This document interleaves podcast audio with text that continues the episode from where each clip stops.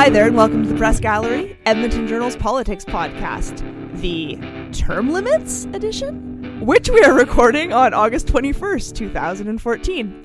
My name is Sarah O'Donnell. I'm an editorial writer with the Journal, and I am very happy to be back in my hosting chair after a couple of weeks enjoying Alberta's summer fun. With me in the newsroom studio to help me reconnect with this week's big events in provincial politics and how they might be tied to things that I missed are provincial affairs reporter Mariam Ibrahim. Hello. Content editor Kathy Kerr. Hi there. And city editor Mark Iype, who is making his debut on the podcast. Hello. Yay! so thanks for coming on the show, everyone. Now, I was worried that due to my vacation, the Auditor General's special report on former Premier Alison Redford's office expenses and air travel would be old news. But there was more fallout for Merwan Saher's scathing assessment this week, and we'll talk about what happened. And then we will chat about the PC leadership race, with particular attention to Jim Prentice, who visited the Journal's editorial board this week, and then spice things up even further today with a uh, noon hour speech. But let's start with the planes, because that is where so many conversations about Alberta politics continue to start these days. It did not take long upon Premier Dave Hancock's return from vacation to publicly address the matters raised by the AG's report pointing to the abuse of government aircraft and other excesses. So, word of this scheduled press conference with Hancock and Finance Minister Doug Horner prompted all kinds of speculation about what the news would contain. Mariam, you want to tell me a little bit about what Horner and Hancock actually had to say? Absolutely. So, uh, once again, we heard apologies uh, from Premier Hancock. But what they said was that they were going to be introducing some more rules, rule stricter rules, um, better guidelines for the use of the planes. Among them, politicians are going to have to provide a very specific detail about what type of government work is going to be accomplished, you know, when they take that flight. And they're also going to have to show why driving or taking a commercial flight isn't a good option. They've also said that they're going to provide more detail about what the purpose of all of these flights are for. Right now, when you look at the flight manifests, all you really see are attend government news conference or event generally, or meet with officials. And so that obviously doesn't provide a lot of, of detail for, for members of the public to scrutinize these flights and whether or not they are actually um, useful and, and valuable uh, use of tax dollars. So that's that those were the major rules that were um, introduced. They're also going to be. They've promised. Uh, Finance Minister Doug Horner's promised quarterly updates for how the how the planes are being used, what communities they're serving, and what the cost is. It's interesting. It was the first first time Premier Hancock publicly um, took questions about the Auditor General report. It was nearly two weeks after it was released. He had been on vacation in Italy, and he had done a teleconference from there, uh, but that was in response to. Uh, uh MLA Redford's resignation as an MLA. Um, so it was really our first chance to hear from him specifically on that. They also said they're going to be they're still implementing um, the all of six AG recommendations that were included in that report to strengthen it. Um, but there were some things that they didn't say. You know, they failed to, to address the fact that for all of all of this time there was no oversight on the planes and you know there was no mention made of the, the 2005 report that said hey, there needs to be stricter rules on these planes. A previous Auditor General. Report. A previous report. Auditor General mm report. That's right. So I mean, here we are years and years later, and and now they're saying, well, we're introducing stricter rules, but that those calls weren't heeded back then. Yeah, so some of the speculation leading up to this news conference was that, you know, possibly this would be the moment when the PCs decided to scrap the government fleet, or perhaps, you know, Horner was going to actually fall on his sword and resign, at least from cabinet. Were you surprised, Mark and Kathy, that we didn't see either of those things, or or why do you think that we didn't see those steps? I, I think one reason is this is a government that's flying around in the Bermuda Triangle of political administration. Uh, they're an interim government, essentially, between premiers, between Redford and who's to come, theoretically Prentice possibly, but who knows? Maybe mm-hmm. Lukaszuk or McIver. Um, so I think that Hancock is in a difficult position. Um, to actually have Horner resign, you're without a finance minister. That would force an immediate cabinet shuffle. That's a big step for what is essentially an interim premier to take. Uh, and the same thing as well, I think, with the fleets. Um, this would then be tying the hands of the incoming premier. This is really a political decision decision, and this is a political decision that a new premier, in theory, will want to make. So I think he's they're stuck in limbo. They're stuck in stasis. They have to deal with the immediate emergency, but to change policy or to change horses in midstream in terms of major cabinet positions would be really, really a hard thing for um, uh, Premier Hancock to do at this point, especially when we might have a new premier as uh, well. We will have a new premier, in fact, by September, and they may even be in the legislature by the fall sitting. That's right. I think yes, the, the, we heard some things from Jim Prentice about how very quickly, if he becomes leader, he wants to sit in uh, the in the legislature. But let me ask you, Mark. The, let's face it. I mean, the finance minister has really taken a beating since this Auditor General's report. What did you think of the fact that the premier Dave Hancock seemed to go to great lengths to defend him? Did that did that surprise you at all? You know, a little bit maybe, but as Kathy said, I think they know that they're in these final stretches. The leadership campaign is basically all but over at this point, in that they only have a few weeks left, and they know that there's only so much that they can do, dramatic changes that they can make in the last two weeks. They they know they have to stop the bleeding a little bit, but they also know that they kind of need to move on as quickly as they possibly can, and they wanted to get Hancock and Horner out there in front of the cameras. As as Mariam said, uh, the premier wasn't available at the time. He was on vacation at the time, so they wanted to get him out there. They wanted to have that sort of public apology, try and move on as quickly as possible. Is anyone keeping track of the apologies flying around the Alberta legislature in the last few months? I think that would make an interesting list. And, and I did want to ask you guys about that because uh, the, was it the first thing that the Premier Hancock said was was an apology? He he delivered two of them on Monday. It seemed he or Tuesday when they had the press conference. It was the initial overall apology. But then he also was apologizing for information that he gave to the legislature about one of the specific trips. Um, do you think those those apologies will sway Albertans? Do you think that's going to change people's minds at this point?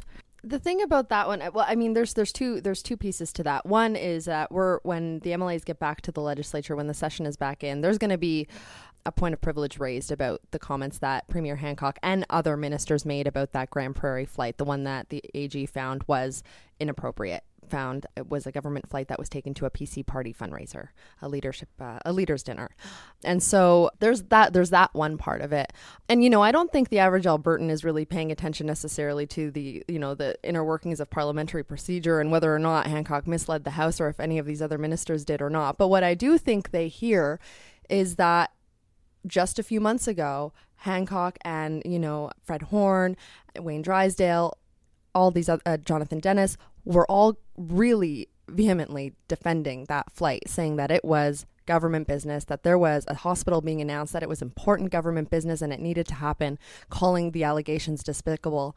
Um, and I, so I think that's what will stay with Albertans, you know, not, not so much about whether or not it was a misleading of the House, but the fact that just a few months ago they were defending it so much. And I think the question is then, how come you didn't know it was inappropriate?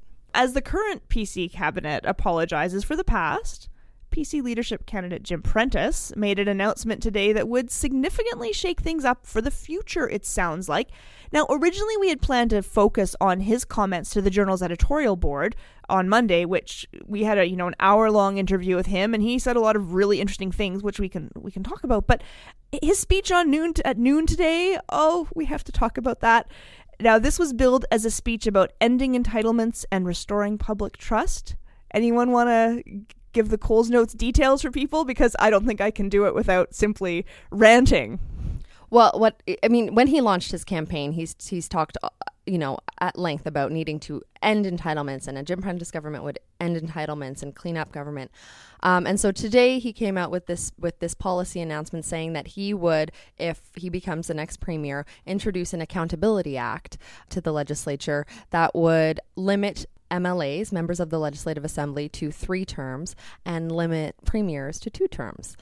This raises lots of questions, obviously, just uh, just about term limits. So many questions. Um, that then there were a few other pieces of this um, sort of policy that he announced. He also said he would increase the cooling off period for for former political um, staffers and politicians. Right now, it's at six months. And and you know he's also said this in the past, but end sole source contracts, that sort of thing. No more consultants as lobbyists, that sort of thing. But yeah, I mean, obviously the term limits announcement is the one that's been getting quite a lot of attention because um, some people are are suggesting that it's not really constitutional. I, I don't think it is constitutional. The mere mention of this phrase, term limits, it, it really does cause my head to explode because I think it goes against the principles of how we do government in Canada. So, why on earth would any smart politician want to walk down this road? Tell me. Tell I, me. I think one of the issues that, that comes up is over and over again, the criticism that keeps popping up around the Tories is they're tired, they feel entitled, they've been in power too long.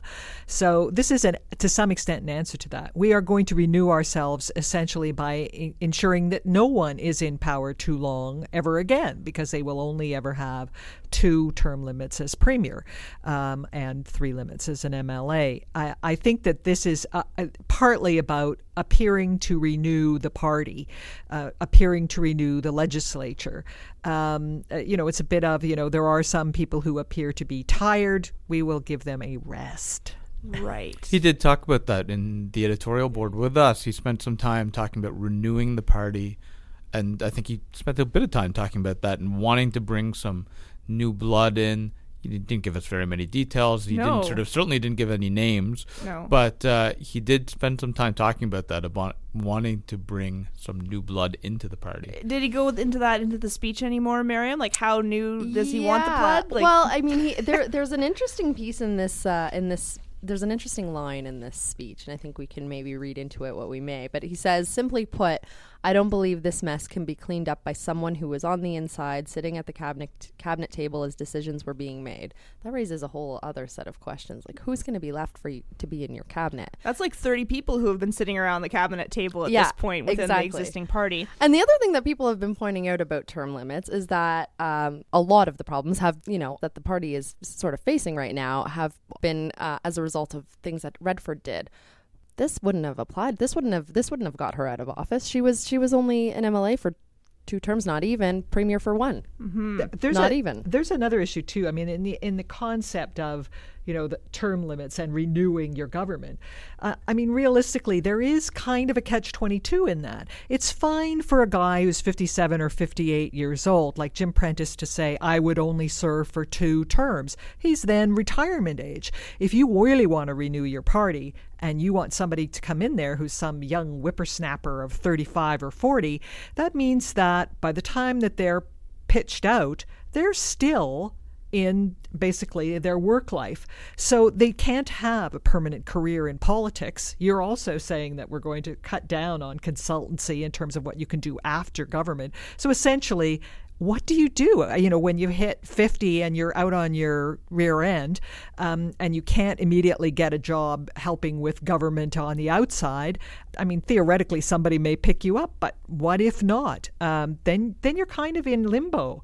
So it, it basically says, well, if you're independently wealthy and you're 35, you can do that because you can retire at 50. And there are a lot of those. And there are a lot of those, but is that a way to get new blood into your party? I, I don't know. Well, and, and so obviously the speech was only delivered a few hours ago, um, and so most of the reaction I've seen is in the uh, is on Twitter, which can be a bit of an echo chamber. But there have been some interesting questions raised, um, and and and one of them is, well, what happens if you have a bunch of minority governments in a row? Does, what does that do? I mean. If you have a minority government that uh, you know in elections that are being called every couple of years, those term lim- that that term limit comes up pretty quickly. Yeah, and, and I think that it's interesting that he is tr- proposing to solve a problem within the Progressive Conservative Party by proposing new rules that would apply to all parties. Everybody, yeah. And I just don't think, I don't know if that's the right way to do party renewal. I'm, in fact, I'm going to go on the record as being totally against this idea. Um, it's possibly the worst idea I've heard in a long time in Alberta politics. And Bold very, statements from Sarah. yeah, no, the very purpose of elections, and I know this is not a new new. Everyone's been saying this, but the very purpose of elections is to you know give that renewal. If the voters like you, they'll keep you in. If they don't, they'll give you a term limit. I, I think through your service. So I mean, even in the U.S., only the top leadership people, the governors, the presidents, sometimes mayors, have term limits. Congressmen and senators they can be around for i mean if that's where we're pulling our model from uh, i just think this is a bad idea I think the prime minister uh, has proposed in the Senate to try and impose term limits. Right now, there's a limit in, in terms of age and being the age of Mm-hmm. That's an 75. appointed body, though, and, right? And So that's the that's only different- place that it exists in Canada. There is nowhere else. I don't. And think I can it I can possibly see that for an appointed body where you have like one person Sure. appointing people to and no chance to ever vote That's someone right. Yeah. Yeah. but that's yes. So, what do you think? I don't know if you want to say whether you think it's a good idea or a bad idea, but if Alberta had lived under these rules for a while, like what would have been the consequences? We were talking about that. Well, I, I think one good one is, for instance, Peter Lougheed, you know, seen as, you know, the great savior of Alberta and the Conservative Party to begin with. He was a pretty good premier. I think was a- people agree. He was a pretty good premier. He would have been out in 1979, Oh. um, which would have been really cut short his career in the sense that in 1980 he was battling with Pierre Elliott Trudeau over the National Energy Program. Who else in that government would have been able to stand toe to toe with Pierre Elliott Trudeau? I can't think of who would have at that time. Um, and surely he did do things in the last six years of his career that some Albertans would say were a great contribution to the province. So he's an example of one where you might not have wanted to limit what he was doing. And I, you know, there certainly there have been some where you would say two two terms was plenty, but uh, but there always is going to be a couple of exceptions where you get an extremely gifted public servant um, who actually only hits their stride in the seventh or eighth or ninth year of uh, of their career. Well, and think about like some of the, you know, when you're talking about that, like a younger MLA who gets elected, who maybe has to wait one or two terms before they ever get appointed to cabinet to really be able to affect change. I mean, you're you're cutting their legs out from under them uh, by doing that because you're you're saying, well, you're going to be limited to this one term, and and and there you go. I mean, you know, if if that's how long it takes for you to get into cabinet, for example. Yeah, I, I wonder if this is is this Jim Prentice's way of saying like he made a mistake for running for leadership because I thought this must be a signal to all of those people who are already in his party, some of them who have served many many terms that yeah, you you really need to step away now. I, I just I don't can't imagine his caucus loving this speech, but maybe I'm wrong. I'm not a PC member, so People are pretty support. I mean, the MLAs and, and ministers who have indicated their support for him have been pretty steadfast in that support. I mean, these term limits would be grandfathered in, so none of the current MLAs would presumably be even affected by it. But it does certainly send a message to them. hmm. Um, you know, if you're saying I think people should be limited to three terms, and you've got people sitting in your backbench for four or five, yeah. you know, maybe that sends sort of a clear message to them, saying, you know, maybe you're past your expiration date. I have also heard accusations that this is a distraction from other political issues, that the term limits is a shiny bubble that uh, is distracting us from talking about real issues. What do you think? Are Well, we missing I- real issues because we're talking term limits today? I mean, I, I certainly think that again, going back to the fact that they're in the in the home stretch, I think it's awfully hard to get real sentences out of them outside of their their sort of set their set pieces of what they're trying to get across. Uh, they don't. They're not looking to be controversial. Uh, This can be seen as controversial, I guess, but at the same time, I think he he can only do so much at this point. He's trying to convince people that he's going to be different, and he is he's is he grasping with with some of this? Maybe. I mean, there are people who might think he is, but he's trying to do anything he can to to appear different from the other leadership candidates and from the certainly the previous government. How surprised were you guys when he told the editorial board that he wanted to very quickly call a by election if he becomes leader and wins this uh, leadership race in September? I mean, he says he wants to keep session on track for the end of October and uh, he would plan to run in a by election in Northern Calgary. Did that catch anyone off guard or did that seem to be to fit with what we know of his style? I, I think it did catch catch me at least off guard and it made me feel completely exhausted because haven't we had enough politics for the last six months like it's just endless drama in a what a is normally a pretty quiet political province with a you know one party government I do think I was surprised to hear that. I, I, generally speaking, the fall sitting is not really where you see a lot of benchmark legislation come through. I'm, I'm not going to say it's not important, but it's it's not when you generally bring in your budget it. It's not when you have your throne speech. I don't see the harm in waiting till a spring sitting, and that would give him a time to, you know, take a deep breath. It also is taking a chance in the sense that people will be back home in the fall and starting to pay attention in September. Um, so actually, he might get a surprise wherever he decides to to run if people are still really ticked off about the situation with the uh, previous administration under Redford. He might get some blowback wherever he decides to run. Although it sounds like he's going to pick a pretty safe constituency in Northwest Calgary. Um, you know, it's it is taking a risk, uh, and he doesn't strike me as a real risk taker. It, hmm. it surprised me too, um, because yeah, I mean the turnaround to call that election would be quick if you're going to get it done in time for him to be in the premier's seat in the House when session is on. I mean, we're talking a couple of weeks here to to, to get all of that sorted. So yeah, I was pretty surprised, but he did seem pretty adamant. He said more than once that the premier belongs in the legislature, and I do think there, you know, there is a pretty effective opposition out there, and I think he would be putting he would be undermining his leadership a little bit and putting it at risk a little bit if he's not in the house facing questions from Danielle Smith and you know whoever becomes the new NDP leader, if that's Rachel Notley or David Eggen, um, and and and the Liberal Party as well. You know, not being there to to be able to respond to those questions as they're being hurled across the floor could do real damage to his leadership. I think. Okay. Well, thanks, guys. That was a really good discussion on an impromptu topic, and uh, I will try to climb off my high horse or climb down from my high horse for a moment and get back to earth for good stuff from the gallery. That is our weekly installment where we suggest a good piece of reading, listening, or viewing that can have usually we try and make sure it has some kind of political connection. We've had a couple of suggestions come in from readers via Facebook that I just haven't had a chance to check out. So I'm going to click on those links before I before I uh, pass them on. But hopefully we'll have a listener suggestion or two for next week. But Mariam, do you want to start us off this week with a uh, sure. uh, your good stuff?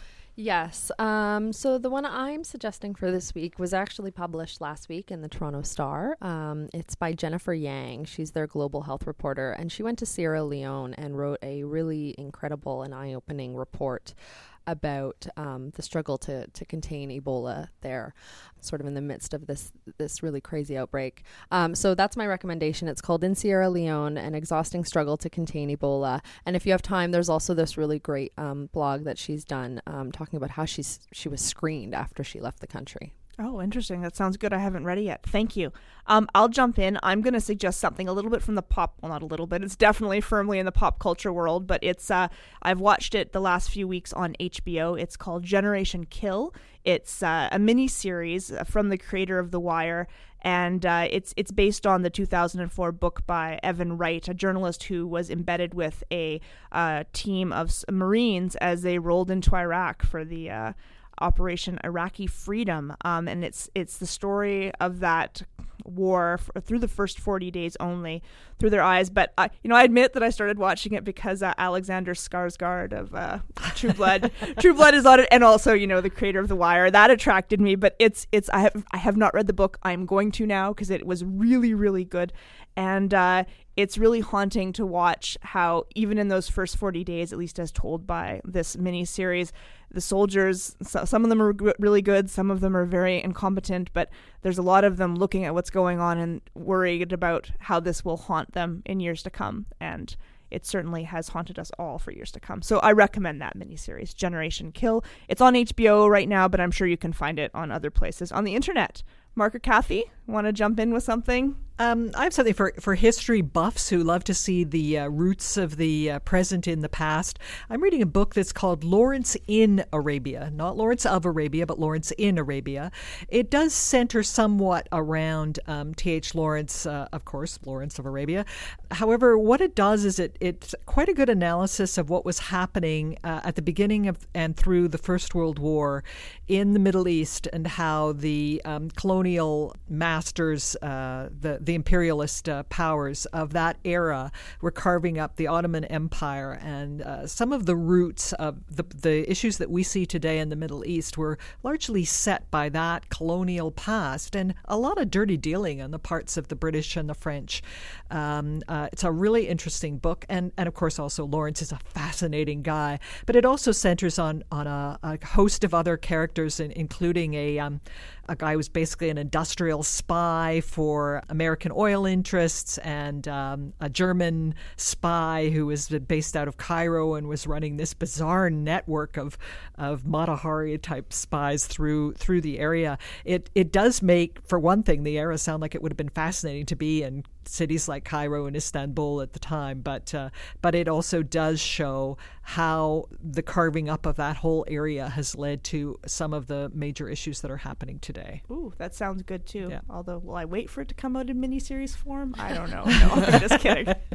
It would make a great miniseries. It sounds like it would. Yeah. And Mark, let's wrap up with you. I'd say you know it's not a single piece so much as it's a sort of a news topic that's been that's been going on with the the the languages commissioner has been looking into tweets by John Baird, Oh, that's right. and he's been they've been looking at whether or not he's been tweeting enough in French from his Twitter handle from his Twitter account, and Baird's office is saying that he, it's his personal account, but you know on the account it's listed as as MP and Minister of Foreign Affairs, so. Th- what kind of leeway does the the language commissioner have to reach right into your or into social media in that sense and determine whether or not he's tweeting enough in English and in French?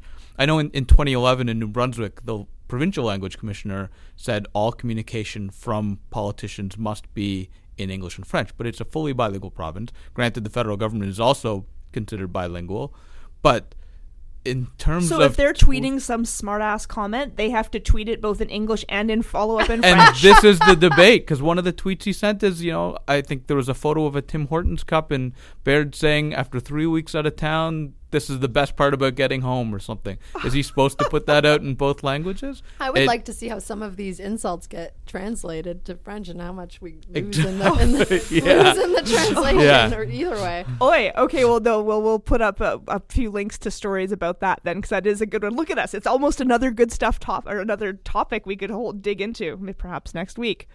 But that is it for this week. Thanks to Mark, Kathy, and Mariam for joining me this week, and to my friend and colleague Keith Gerein for filling in as host for the last two weeks. And thanks to videographer Ryan Jackson, who will post a video clip from this week's episode. You'll be able to find that and previous episodes of the Press Gallery on EdmontonJournal.com. And you can always find the show and subscribe on SoundCloud and iTunes. Just search Edmonton Journal and the Press Gallery, and you should find those links. And uh, please join us on Facebook, where I hope to crank up the conversation. Thanks so much for listening, and please join us again next week in the Press Gallery.